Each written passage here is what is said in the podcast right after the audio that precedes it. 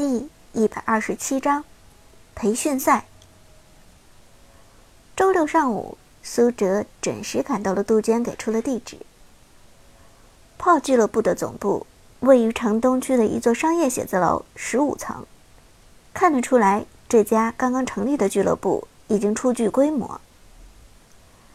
到楼下的时候，苏哲给杜鹃打了通电话。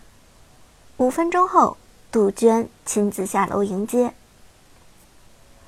今天的杜鹃穿了一身标准的职业装，上身是灰色羊绒衫套纯白色衬衣，下身则是一条紧致修身的西装裙，一双长腿包裹在黑色丝袜之中，脚上则是十厘米的高跟鞋。你很准时，杜鹃看到苏哲之后，笑着说道：“祝你今天一切顺利。”谢谢，苏哲轻声说道。虽然自己也是已经参加过高校电竞比赛的人了，但第一次来到职业俱乐部，还是让他有些紧张。尤其是抬头看着眼前相当宏伟的写字楼。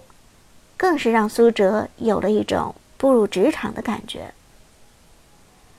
杜鹃察言观色，看出苏哲的状态和以往有所不同。怎么，紧张？苏哲坦诚的点点头。的确有点紧张，有一种从学生变成上班族的感觉。不用这么紧张。我们俱乐部里的气氛很轻松的，杜鹃笑着说道：“这样好了，我先请你喝杯咖啡。”说着，杜鹃走到旁边的咖啡店，要了两杯咖啡，再迈开长腿穿过马路走回来。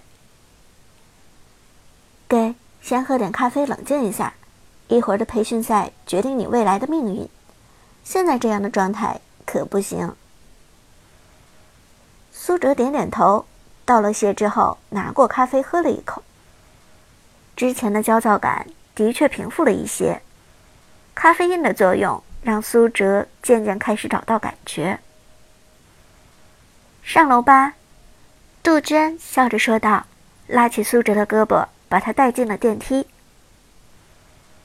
炮俱乐部所在的写字楼从外边看起来威严雄伟，但是进入其中之后。就是一个个简单的楼层和单元，坐电梯上了十五层，出门就看见迎面墙上镌刻着硕大的三个英文字母，P A W。前台小姐是个很漂亮的年轻小姐姐，看到杜鹃之后，礼貌的点头打招呼。经理回来了。嗯。杜鹃轻声回应。便直接带着苏哲进入了俱乐部内部。进门之后，迎面是一条狭长的走廊，两侧则是一扇扇房间大门。苏哲仔细看了一眼，第一感觉是这里有点像学校的机房。走廊两侧分别有窗，因此狭长的走廊并不昏暗，通风也良好。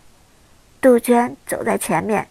苏哲则小心谨慎地跟在后面，两个人直接走到尽头的一个房间外面。随后，杜鹃推开房间的玻璃门，把苏哲带了进去。房间很宽敞，至少有两个教室那么大。靠窗的位置上摆着一排电竞椅，房间中部则摆着沙发和茶几。进门后，苏哲发现房间里已经有四个人了。这四个人都是男生，年纪都不大，和自己差不多。最大的一个可能才二十出头，嘴唇上还留着有些杀马特的胡子。见到杜鹃，四个人纷纷点头打招呼。娟姐来了，娟姐，娟姐好，早啊，娟姐。杜鹃轻轻点头。随后拉着苏哲介绍道：“给大家介绍一下，这就是我昨天和你们提过的新朋友苏哲。今天他来和大家一起打比赛，他打刺客，负责打野。”四个人听完之后纷纷点头，但对苏哲的态度并不是特别热情。苏哲也只是简单笑笑，不知道该说什么。这时，杜鹃又给苏哲介绍了一下房间中的四个人。这四个人和苏哲一样，也是炮俱乐部的种子选手。苏哲初来乍到，精神不是特别集中。四个人之中，只记得长得最老的一个游戏 ID 叫做 King，所以大家都叫他老 K。而这位老 K 也是杜鹃最早发现的种子选手，在俱乐部里算是一位元老级成员。介绍完了成员，杜鹃拿起手机看了看时间。哎呀，比赛马上要开始，你们几个状态调整的怎么样？老 K 慵懒的躺在沙发上说道：“对付 C 组的那几个菜鸡，还用调整什么状态？”杜鹃白了老 K 一眼，笑着说道：“老 K，你这态度很嚣张啊！那你今天如果拿不到超神，中午请大家吃饭怎么样？”老 K 轻松的一扬手：“放心，超神还不是随随便便，咱们一言为定。”杜鹃点点头，又特地把苏哲拉过来，对老 K 说道：“老 K。”苏哲第一次来咱们俱乐部，我就把他交给你了。他比你小三岁，你多帮助他点，知道吗？老 K 嘿嘿一笑，抬头看了苏哲一眼。小伙子长得挺清秀，娟儿姐，你招他进来，真的只是为了打比赛？听见老 K 调侃自己，杜鹃顿时沉下了脸。臭小子！连我都敢调侃，你首发中单的位置是不是不想要了？别别别，菊儿姐，我错了。老 K 连忙承认错误，随后对苏哲点点头，说道：“小兄弟放心，跟着哥哥混，助攻拿到你手软。”苏哲淡淡一笑，没有多说。从刚才杜鹃和老 K 的对话中。苏哲已经了解到老 K 的位置是中单，而且老 K 貌似已经是俱乐部指定的正式中单了。嘱咐完大家，杜鹃轻轻拍了拍苏哲的肩膀：“你好好表现，我还有事先走了。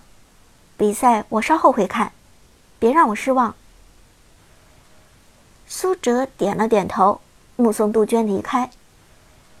而这时，其余四个人陆陆续续在电竞椅上坐好，面前的桌子上摆着比赛专用的手机。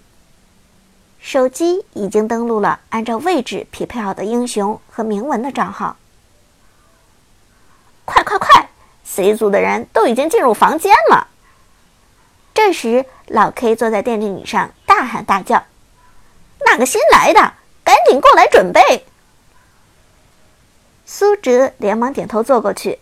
随后拿起了桌子上的手机，这手机上的账号显示的是 PO A 五。苏哲理解应该是 PO 俱乐部 A 组五号位的意思。进入房间之前，先自己配好铭文，你的账号铭文应该是全的。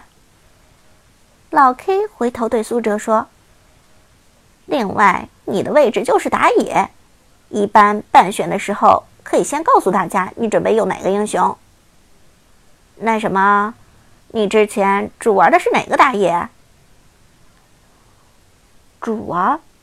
苏哲闻言一怔，因为他之前根本就很少打野。我主玩的是上单位，很少打野。其实，苏哲不好意思一上来就欺骗队友，诚恳的说道：“什么？”一听这话，老 K 的脸当场就沉了下来。娟儿姐是怎么回事？找一个玩上单的来打野，这不是强行给咱 A 组增加游戏难度吗？老 K 这么一说，其他三个人也炸了。什么？五号位是个上单？搞什么搞？那咱们不是没打野了？娟儿姐这是摆明了给 C 组开绿灯啊！苏哲看大家的情绪都很浮躁，连忙说道：“不过我打野也可以的，不是完全不会。”呵呵，这可是职业俱乐部，你以为和平时打排位一样简单？